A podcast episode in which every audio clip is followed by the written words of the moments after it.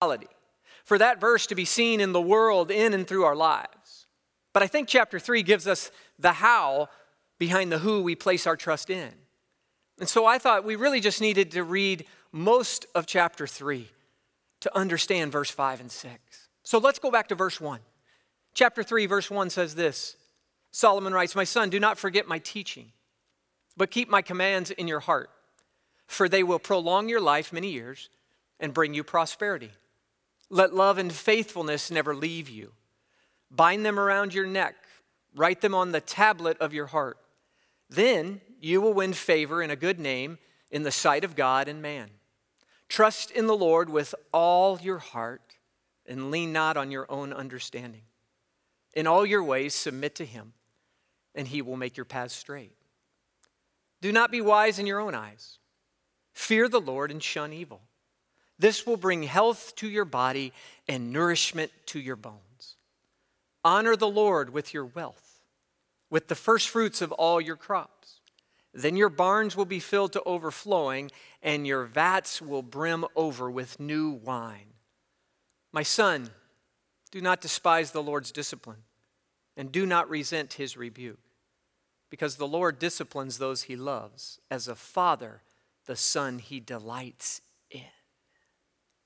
As we go back to the beginning, you see, the book of Proverbs is set as uh, really uh, against the backdrop of the Torah, which just means it's, the, it's the set against the law of God. So Solomon comes and he says, Son, I, I want you not to forget what, what I've taught you, because these are the commands from God that I have internalized and I have tried to live out in my life. He says, My son, do not forget my teaching, verse 1, but, but keep my commands in your heart. Why? Well, because they're going to prolong your life many years and they'll bring you prosperity. Solomon's not saying, I'm not telling you to, to follow my commands, but the commands of my God. And if you do, you're going to have a life that is prosperous. Solomon wasn't saying just to conform your life to obey the law, but actually be transformed as you set your mind on God and focus your heart on obeying His word. You see, for us today, it isn't just a mental exercise, but it's actually a way of life that is surrendered over fully to Him. I want to remind you today that Proverbs are principles, not promises. Some have, used this book like a book of promises, and they've actually been disappointed when life hasn't worked out in the way the formula of Proverbs says it would. like some have, have said the Proverbs to me, said, eh, Proverbs tells us to train up a child in the way he or she should go, and when they're older, they're not going to depart from it. And they wonder why that didn't work out for their son or their daughter. Well, they were looking at it through the lens of a promise instead of the lens of a principle. It's not an absolute promise with the desired outcome always happening, but it is a principle that if you live by, he said, God will honor and God will meet you. So Solomon comes and he says, Hey, I want you to follow God's teaching and I want you to keep his commands in your heart. Why? Listen, son, your life, it will be long, and this is really important, full of peace. And really, whatever you do, in God's eyes, you're going to prosper. See, son, God is not out to limit you, but to protect you with his law. Long life and peace.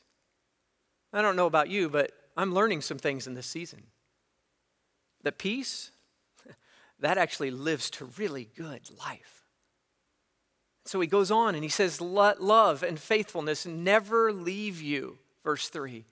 He says, Bind them around your neck, write them on the tablet of your heart. Some translation says mercy and truth instead of love and faithfulness. Mercy and truth. David in Psalm 26 said, Test me, Lord. Try me. Examine my heart and my mind, for I have always been mindful of your unfailing love and have lived in reliance on your faithfulness. I don't think the English language does very much justice to the meaning of love and faithfulness. Let love and faithfulness, Solomon says, never leave you. And here he isn't talking about your love and faithfulness to one another, although that's important, that's secondary. What he is talking about is never forget the love, the mercy, the faithfulness of God's towards you. Like David, when you are mindful of the love of God, you're actually able to show his faithfulness and his mercy and his love to those around you today. See, I, I want to remind you of God's love right now in this moment no matter what you've done, no matter who you are, that is unconditional for you. And Solomon says, never lose sight of that. And today, maybe you just need to hear that, that God is for you, that the God of the universe is unconditionally committed to you. As I was uh, hanging out this week, uh, my son came and we had a meeting, just a little conversation. He came up for a couple days um, from college, and I think he wanted two things he wanted air conditioning and he wanted some food.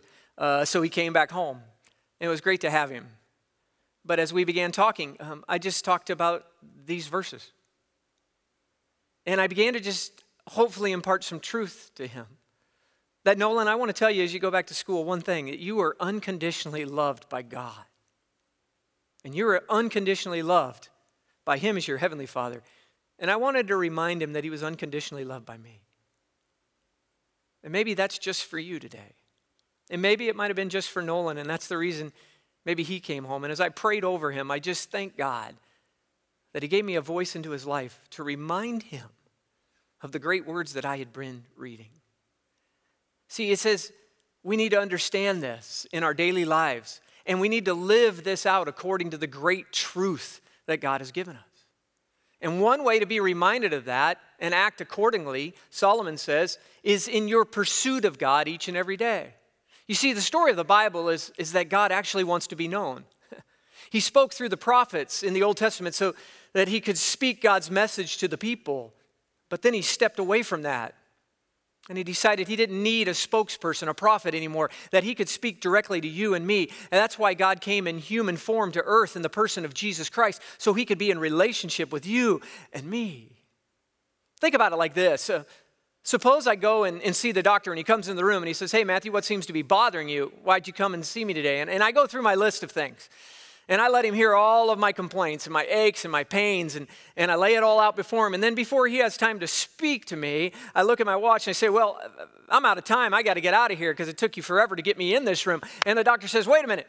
Don't you want to hear what I have to say? And I'm like, No, I don't have enough time to hear what you have to say. Yet I went to the doctor so I could get a diagnosis of what's going on with me. I think it's the same thing with God. Same way with God, don't you? We kind of unload our stuff to God. But many times we hardly wait to hear from God, to spend time getting to know God. See, see, God speaks. And one of the greatest ways he communicates with his child is through what he has already spoken in the scriptures. And part of never forgetting is not just about knowing the commands of God, but actually knowing God himself. And as you tie his commands, as it says, around you, as you get to know Him, you become one. You can't help but live differently because you're connected to the creator of the universe, the God, by his spirit that lives and dwells within you. There is a connection and a relationship, and you are reminded over and over again of this deep love. And the whole atmosphere around you changes because something is happening inside of you that begins to affect those around you. That is the result when we never lose sight of the love and faithfulness of God. And Solomon comes and he says, Listen up, son, don't forget. Why? Because he said, if you can remember this and you can live in the presence of the Almighty God, then you're going to gain favor and a good name in the sight of God and man. Verse 4. And then we come to the hallmark card of Bible verses. What many of you have memorized, what you put on your refrigerator, what's on the bumper sticker. And if you haven't, I really want you to memorize it because it's an amazing verse. Trust in the Lord with all your heart and lean not on your own understanding. In all your ways, submit to him, and he will make your paths straight. That word trust just means to lie helpless, face down, or as in a defeated soldier who is yielding himself over to his captors. There is a readiness to obey. So, with that thought in mind, where do you really place your trust? Oh, you might easily say, oh, oh, my trust is in God for sure. But what is your life saying you trust in most? See, Proverbs really is about God's guidance and your decisions. God guides, you decide. And you decide before you walk. And as you walk, and whatever comes your way, you say, I trust you, God, in everything. There is a reverence and a loyalty and a humility that marks your heart before you ever start to walk. See, that's why verses 1 through 4 are so important.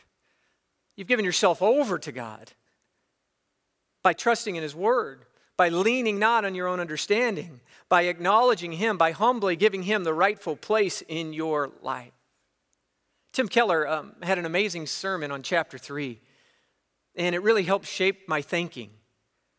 As he said this, it is possible to believe in God, to actually pray to God, and, and still give the functional part of your heart to something or someone else. Oh, yeah, you attend church, you pray, you're in a life group, you function as a believer, but let's talk about where your trust really is.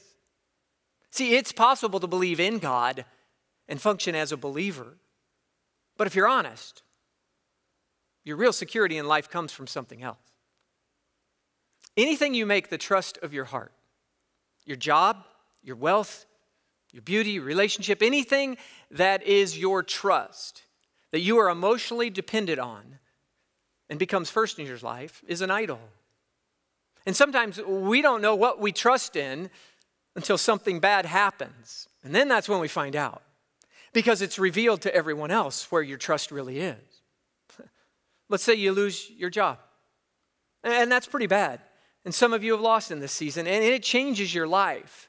But if you have placed your identity and your trust and your whole self in your job or your career, what I've seen happen is somebody is so emotionally dependent on that job that when they lose it, they actually lose their way. And many lose their faith. See, Scripture comes and says, hey, lean not on your own understanding, your own knowledge, and your own gifts, in your own opinion. Lean not in your own identity of your job or your wealth or your beauty, but trust in Him. See, what, what are you saying? So, what does God say? What is God's will? What does God want for you? And that's first and foremost when we trust. See, listen, 20, 25% of the Bible, it actually spells out what we are to do and not to do. And there's certain things that we spend a lot of time on And we have a, a lot of conversations with ourselves about what we're going to do when actually the Bible just speaks to that. And many times it says, no, you shouldn't do this. And yet we wrestle. And God says, I've already given the decision. You just got to decide if you want to trust. See, many times we're trying to make a big life decision. And we start listening to all the things that we are supposed to really believe in or trust in about that decision before we actually turn to God. Chris talked about it last week with his friends talked about all the things in justifying maybe the decision, and at the end said, oh, yeah, there's this God thing, which is contrary to what Scripture tells us to do. God's first, then guess what? You go to God's word first. And if God's word says no, then you go no. But as Chris shared, what that person did was lean. Actually, she didn't just lean, she stood on her own understanding and at the end said, Oh, yeah, and then there is this God thing. And Solomon says, Listen, time out. Submit means submit. It's God first. God guides. And then you actually follow what he says in all your ways. I don't know, is there any room for any misunderstanding there? No, there's not. All means all. And that's kind of where we have a problem. And if this season has shown us anything, everyone knows what should have been done. And if I were in charge, I would fill in the blank. But God's word has a lot to say about what we are to do and how we are to be. Question is Are we really anchored to God and trusting Him in everything? Or does our action prove our heart is yielded to something or someone else? Submit to Him, and He will make your paths straight. I don't know, your path might not start out straight. Mine sure didn't. But he says God will make a way. And because of him, it will be straight. Tuesday night, I was talking to Ella, that's my 17, almost 17 year old senior in high school, about her future. And we started talking about college. And I started talking to her about her next steps and actually trusting the Lord. And I was in this, so I said, Hey, Ella, Proverbs 3 just said, Trust the Lord with all your heart and lean not on your own understanding. And she goes, Dad, I have a note from you in the second grade on my desk. And you wrote me that scripture. I think I, I made her lunch, she told me that day. Uh, I didn't make lunch very often, and, and, the teacher noticed because I think I gave her a sandwich and a Coke, is what she said. I thought that was a pretty balanced meal, but she was used to getting a, a, snack and a fruit and a vegetable and a sandwich and a dessert, but I just went for the sandwich and the Coke. But I did put a Bible verse in there, so it was way better than anything else mom ever did, right? And I said this Proverbs 3 trust in the Lord with all your heart, and He will make your path straight. I love you, and I hope you have a great day. See, I was trying to instill in her that you put God first. Amazing, 10, 11 years later, I, I, come back to the same verse. I had forgotten I even gave her that note. But she remembered. See, if you want to follow God's way, then you're going to trust that He will make a way. He goes on, verse 7 and 8. Hey, do not be wise in your own eyes, but fear the Lord and shun evil. This will bring health to your body and nourishment to your bones. And I started thinking about that for us. There's a reason we try and get you in life groups. There's a reason we try and connect you, and, and especially in this season, to get out of isolation. It says, don't be wise in your own eyes. I don't know how many times I've made decisions just without consulting anyone my wife, elders, friends. And I think I'm pretty wise. But what I find out over and over again is I need wise counsel speaking into me because God speaks not only through His Word, but He speaks through other people. And see, we want you to be in a group, we want you to be connected because in isolation, we can make some pretty bad decisions. And we started back our, our group again, and we're walking through with around 100 other six life groups through our Alpha series. And Alpha, really, we want everyone to understand really what it means not only to love God, but how we share the love of God with our community. And I just want to tell you, you need other people. And some of you need to move out of isolation and into community. And he says, listen, don't be wise by yourself because you're not that wise. You're too big and God's way too small, is what he's saying. So I just want to encourage you, friends.church, you can go, you can ask to be in a life group, you can sign up. We started new seasons of Alpha and Rooted, and we just want you to be connected to God and God's people. He goes on, he says, Honor the Lord with your wealth, verse 9 and 10, with the first fruits of all your crops. Then your barns will be filled to overflowing, and your vats will brim over with new wine. How do you honor God? You honor Him first. You give Him the first fruits of everything that you have and everything that you make. I don't know, it'd be like somebody coming over to your house and you wanted to serve them maybe a fruit salad. You wouldn't use an old bruised brown banana, would you? No, you would probably give them the fresh fruit that you just bought.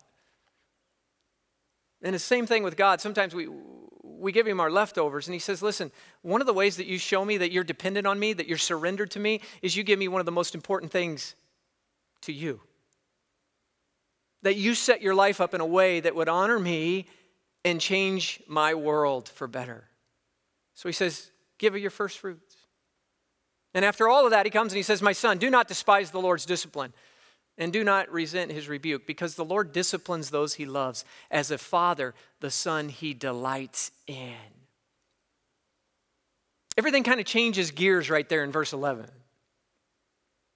But you know what the fuel is for you to become spiritually wise?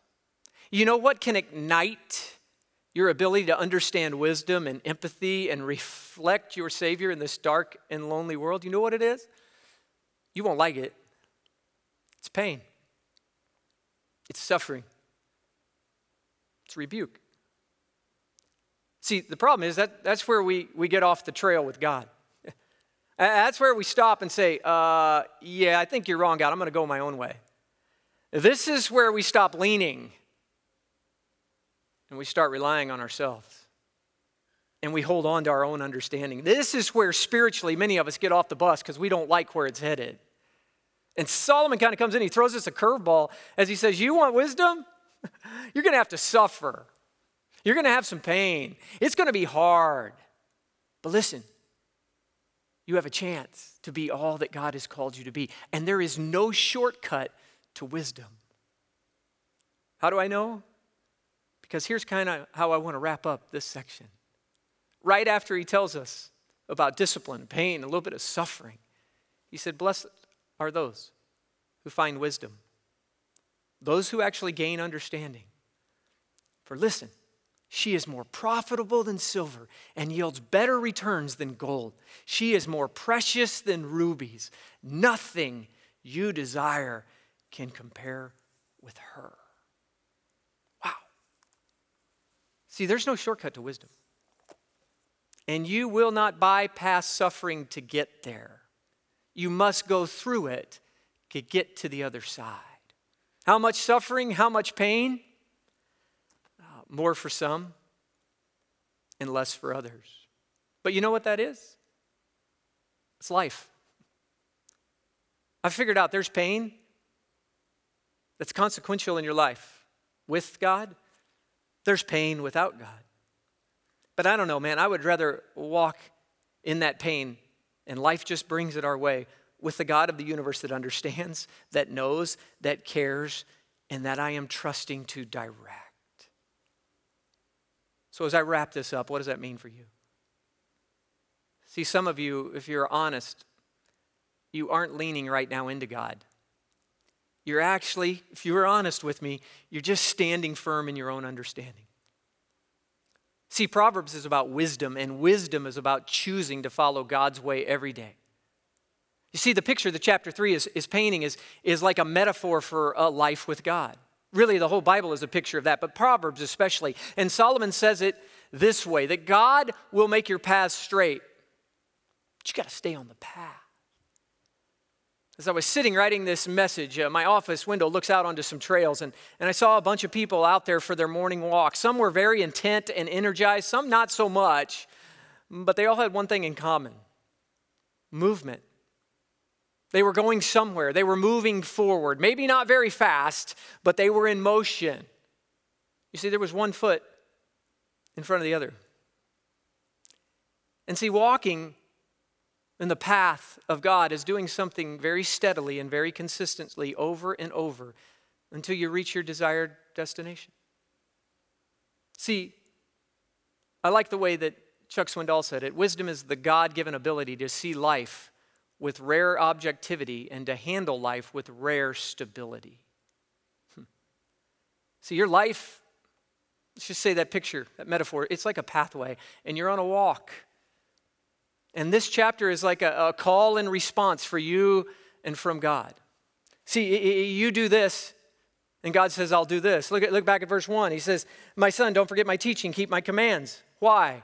Well, here's what I will do. Your life will be prolonged. You will have peace and prosperity. He comes and he says, Let love and faithfulness never leave you. Bind it around your neck. Why? Then you're going to gain favor and a good name in the sight of God and man. Trust in the Lord with all your heart. Lean not on your own understanding. And what will he do? He will make your path straight. Don't be wise in your own eyes. Fear the Lord and shun evil. Why? Because this is going to bring nourishment and health to your body and your bones. Honor the Lord with your wealth, with your money. Why? Because he's going to bless you and he's going to fill your barns to overflowing. And he says, You do this, you do this, I will do this. And life comes at us in these fragments, and you can only see so much. And so, part of that in the walk is trusting the next step into God, but it is surrendering your entire life over to Him, believing that His story is better than the story you're writing. And the rest of your story is still being written by the Creator of the universe. And let's be honest, we don't see ourselves clearly, and we really don't see ourselves as we really are. Tim Keller said wisdom is the competence with regards to the realities of life. Let me just ask you how, how many of you have ever seen a picture of yourself and said, Oh man, I look awful, don't use that one of me? or how many of you ever heard yourself speak like me on video and I say, I sound like that? Turn that off. I have a hard time watching myself. I won't even let my family watch us uh, on, on live stream. We got to watch another church because I don't like it. It's awful. See, we aren't in touch with the reality of who we are because we don't experience the other side of us. And on this walk of life, we are, we are headed one or two ways. At the end of the walk, the question is are you arriving at the destination you want and God wants for you? Everyday decisions mark your soul and the reality of who you're becoming. See, the actions you take or don't take daily are shaping the reality of who you will become. And Solomon says you can't stay neutral on this journey because your actions are making you into something, and you can't stay the same. So let me ask you on your walk down the path of life who are you becoming? Because you have some options today. God guides, you decide. So, you, will you become this a little more wise or a little more foolish? A little more humble or a little more prideful? A little more courageous or more of a coward? A little more gracious or a little more angry? Who do you want to be? See, life is lost or gained in the little steps you take each and every day on this walk. That's why he comes and he says, Trust in the Lord with just a couple things. No, he says, Trust in the Lord with all your heart. That part's on you. Let me just ask you have you ever had enough courage to ask someone what it's like to be on the other side of you? and really wanted to hear their answer because you wanted to grow? You wanted really to reflect Christ? You wanted to understand how you were representing Him? Have you ever asked that? Because most of us, if we're honest, we're too scared to receive the truth back into our life because it might just be a little too painful. I know it is for me especially when I haven't asked, but it's been offered. If you want to grow in wisdom, then grow in your understanding of who you are and who you're not. And if you have enough courage, my challenge for you this week is ask someone to speak in your life that you trust with your life. Ask them, what is it like to be on the other side of you? And then be ready to listen and if you need to change, if you know that's leading you down bitterness and not wholeness, if you know it's leading you not in humility, but actually in pridefulness, then would you be willing to change? Would you be willing to stop and repent and say, God, I, obviously I'm not trusting you in all my ways. I haven't submitted to you because I'm not reflecting you. Second thing, I just want to remind you, wherever you are, whatever you've done, that you are unconditionally loved by your God today. And nothing can change that. And we ask you last week that you would just take God's word and begin to read it every day. And if you haven't, um, we'd love for you to do a proverb every day that, that correlates with the date. So, whatever the date is, that you would just pick it up right there. But for the next month, if you would just read a, a, a proverb, a chapter a day, get to know God. Get in His Word, join a group. God is writing a much grander story for you than you could ever imagine. The question is, will you let Him? Because I know this. I gave my daughter this note over 10 years ago that if you follow God's way, He will make a way. God guides, but you decide. My prayer is you choose Him and gain the wisdom of God in each and every day of your life. Would you pray with me? Father, thank you for your word, for your love. Thank you for chapter 3. Today, I just pray over every person that's watching, God, that, that right now where they are, easy to say the hallmark verse. Probably for some of us, we memorize it, but God, to live that out, to be honest with ourselves, to, to say, God, are we trusting you with everything? To go back and to realize, God, that your way, here's what it does, and the principles of life that when we give ourselves over to you, you show up in ways we could never imagine. That when we just keep taking steps towards you, you begin to shape our character and mold us into the person you want us to be. So, God, uh, may today, as we read chapter three, hopefully again, and just let it just speak over us, that God, you would use it. That we would be people that were completely surrendered to you. Part of that, God, for some who are just walking through some deep pain, I pray they, they don't get off the path. Because the pain is still going to be there, God, but, but they've left your presence. And really, that's the only place we could actually handle the pain. So, God, I pray that they would get back on that path and they would continue on the journey, that they would just take another step towards you, God, today. And as we see this picture, Father, I pray that we understand that you guide, but we get to decide. And I pray for us as a church that we would give ourselves over to you to understand that we are unconditionally loved by a Father that wants to be in relationship with us. And that God, wisdom only comes through knowing you, through walking with you, through enduring life's pains and coming out the other side reflecting you in greater ways. So I thank you today for your undeniable, unending love. And I thank you for the wisdom of Solomon that is passed on to us. God, thank you that you make a way. That when we follow you, that you make a way when there seems to be no way. I trust you. I put my life in your hands, and I pray everyone watching does the same. In the powerful name of Jesus Christ, we pray. Amen.